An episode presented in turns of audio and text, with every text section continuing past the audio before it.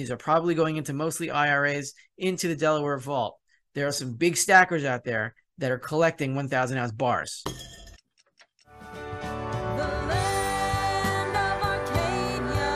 Hello there, my friends. Rafi here from the Endgame Investor, wishing Chris and everyone at Arcadia Economics a happy release from YouTube prison.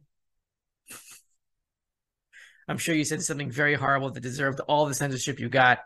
We can only hope to emulate their example. They must have said something really bad about silver. But anyway, it's good to be back. In today's silver report, we're going to cover silver being at a historic pivot point going back all the way to 2008 right now. And when is the next intermediate bottom in precious metals? Well, we don't know exactly, but we do know that open interest in gold is at two year lows, and it's probably not going to go much lower than this, which means we're probably very near a bottom as lows in open interest. The amount of futures contracts open and unsettled tends to conform or tends to coincide with intermediate bottoms in gold. And silver follows, of course. COMEX silver is at 2018 levels, and there are fewer SLV ounces for the ETF in New York. They've moved to London, whereas a lot of the eligible gold is still heading into the Delaware depository that stores silver mostly for individual retirement accounts, IRAs. We'll go into that. And annual money supply growth rates are lower now than they were in 1929 when they were at just above zero, which led to the crash of 29. But anyway, on to this week's Silver Report.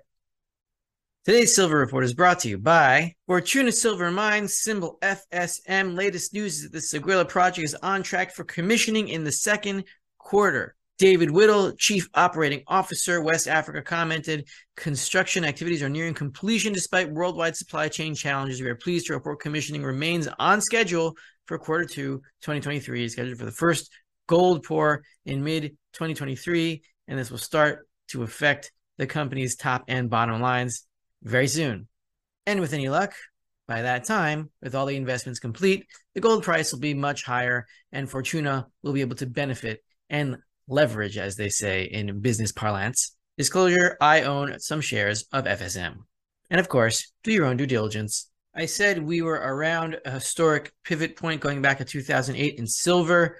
Today, we had a coil, thought it might break up. It broke down instead, and we are back at that pivot point. It doesn't mean that if we break below it, silver is doomed. That's not going to happen because silver, of course, is money, and money is in great need right now because everything is inflated. But anyway, you see here that this pivot point goes back all the way to the highs of 2008, just around 2150, let's call it that. And the breakthrough of this level back in 2010 led to the top at $50 in 2011 and this was resistance during the bear market in 2013 2014 resistance again when the bull market restarted at the end of 2015 uh, resistance here. And we broke through it again during the run up to august 2020 post uh, the covid insanity. And again it was support back here in 2021 2022 and then we broke through it, but now we broke back above it and we're testing it once again. So we have seven points here. You can count eight, nine, but it's it's a big number here. And yeah, we might break below it, but you know, we might not. Here's why I think we won't. At least we won't significantly. This is the next slide. Gold. This is open interest, the amount of contracts open in the gold GC COMEX contract and we are down to just about two year lows. The two year lows, I think, are about 423,000, 422,000, something like that. And this is yesterday's numbers, which is recorded on a day delay by Gold Charts R Us. I think we were at 423,000 now. So we're just at two year lows in open interest. And lows in open interest tend to correspond to lows in the gold price, not every single time, but it is a good bet that we're not going to go much below 420,000 in open interest. And once the open interest heads back up, that means that interest in the gold futures contract, which the spot price is basically locked in at, is going to head back higher. Which is why I don't think silver has enough time to break through the 2150 pivot point with any decisiveness. And I think we're going to bounce from here. Could I be wrong? Yeah, I could, but I'm not wrong about the end game. We know that's coming. And now, some interesting things at the COMEX silver pile. First of all, uh, we have eligible supplies, meaning supplies that are not for sale, they are draining out, except at one vault. And we'll go into that in a second. The total COMEX stock stockpile is now at 288 million ounces, down from 400 around Silver Squeeze. So we're now at 112 million ounces drained out of the vaults since Silver Squeeze. But there's something more interesting about this chart. You see here, we're at the 2018 level, uh, about October 2018, let's call it. What was going on back then in October 2018? Uh, look at this. We have this is the SLV vaults uh, where the uh, silver for SLV is supposedly stored. I was able to go back in the Wayback Machine, and they had a capture for November 22nd, 2018, just around that time where you see here the red line is at the end of 2018. Um, and how many vault, how many silver ounces were in the COMEX vaults here for uh, SLV at that time. So we have here the New York, the JPM New York vault, the bottom row here uh, in the 2018 list. And we have here 126.5 million ounces about. And now February 15th, 2023, see here, the number is for the JP Morgan New York Vault. The rest is London stuff. So it's not counted in the COMEX, obviously. The number is 103,176,000 ounces. So that's a difference of about 23, 24 million ounces, something like that. Uh, and who picked up those ounces, we don't know exactly, but this is a coincidental number. We have the Delaware Vault, which I mentioned in the last silver report. It's still stacking more and more silver. And we'll get into yesterday's movement, the only vault to gain silver yesterday was actually the Delaware Vault, and it gained it from other vaults, which translated, transmitted, or transferred actually its eligible silver not for sale on futures to the Delaware Vault, the international, sorry, individual retirement account specialty vault. So 25 million more ounces in the Delaware Vault, corresponds to about 23 million less ounces in SLV. So silver is flowing on net, maybe not directly, from SLV to IRA accounts. This is a very good sign. You see here this final red line just at the end here. I can't really zoom in on these charts because the gold charts or else doesn't let me, but it's about let's say 37 36.5 million and now we're at 40.5 million so just from the last month this is about a month right just in the last month we have gained about 37, 38, 39, 4, about 4.3.5 million ounces of eligible ounces. These are not for sale, and these are probably going into mostly IRAs into the Delaware Vault. There are some big stackers out there that are collecting 1,000 ounce bars. This is today's February 15th, actually, uh, latest data for the silver movements in the vaults of the COMEX. A, drainage of 1.6 seven seven million ounces, one point six seven eight million ounces in the eligible, uh, and uh, it was a drain. It was a, a, drain of almost two million ounces. But if you scroll up here, well, look at this. This is the received. This is the received uh, column. So silver that was received by vaults and silver that was withdrawn. So withdrawn from Brinks, withdrawn from CNT, withdrawn from JP Morgan, withdrawn from MT, MTB, Manfra, Tordella, and Brooks. But who added?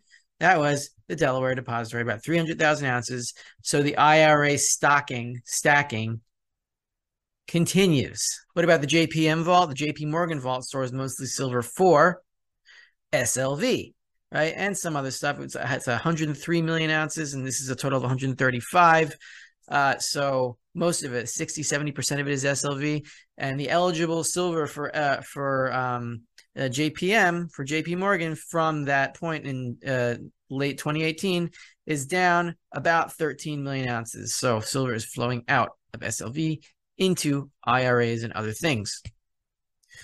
Now, there's been some tracking on Twitter, and I've been pretty impressed with it, with the money supply. This is a Central Austrian School of Economics point, and this is page 92 of the book, America's Great Depression, by the great Austrian economist Murray Rothbard. And he was able to go through, I don't know how he did it. And he wrote this book in the 1970s, but he went through like, I don't know, some Fed library or something. This is when you had to do real research with your hands and pick up books and uh, maybe microfilms or whatever.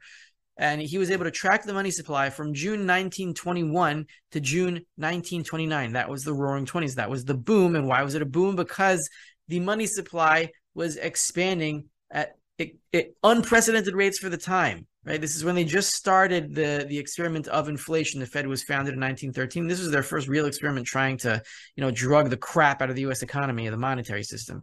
So here, from June 1929, 1921, sorry, and in June in 1920, 1921, that year there was a huge depression, post World War One, deflationary time, and the the deflation on that period was the most extreme ever, even more extreme than the Great Depression that we know of. That is more famous. So anyway, Following that depression, we started with 4.1% growth rates. Uh, these are six month growth rates, actually. These are not annualized, but you can look at the numbers and do the annualized yourself, annualizing yourself.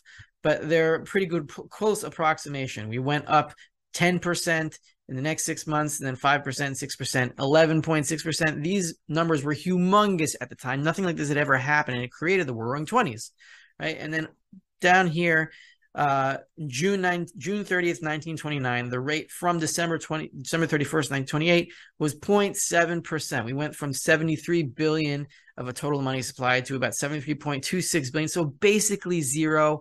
June 30th, the crash occurred about uh, four months later. So there was a bit of a buffer zone.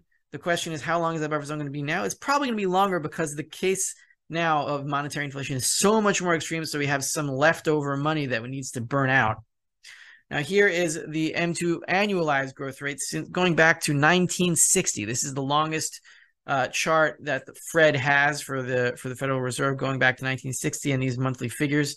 And you see here the line here really has never gone below zero. This is the zero line, this black horizontal line, and we're going below it now. So on an annualized basis, the money supply is shrinking. And this is absolutely going to lead to a crash at some point. Now, you could ask the question, yeah, why didn't it happen in the early 1990s and mid 1990s, even though it went to zero? Well, my answer to that is the internet, because that globalized trade made goods and services a lot cheaper, and uh, the, the, global economy was able to pick up off of that technology, even though we were in a deflationary time period. But you can see during other periods when money supply growth rates plummeted. You can see here in 1970 it happened and there was a recession. You can see here in 1975 it happened and there was a recession. And you can see it in other places too. It's going to lead to a recession, which is going to lead to the next pivot, which is going to cause an explosion in the precious metals. We all know this is going to happen. The only question is when exactly is it going to happen? And do we have the wherewithal and the patience to withstand these little annoying moves in our favorite metals? Yeah, I do. I hope you do too, because I have a feeling when this breaks, it's going to break overnight. It's not going to give anyone a chance to scale in. So the thing is, you want to scale in during the down periods, the times when everyone's frustrated is when you want to add, not when everyone's excited. If you enjoyed this silver report, then consider signing up for a two-week free trial of the Endgame Investor or joining my Patreon at patreon.com slash endgameinvestor, where you will get a once weekly biblical commentary on monetary and economic policy topics. Or you can follow me on YouTube at Rafi Farber. I put memes in all my videos. I'll see you guys next week, assuming Chris and Yara can stay out of YouTube prison.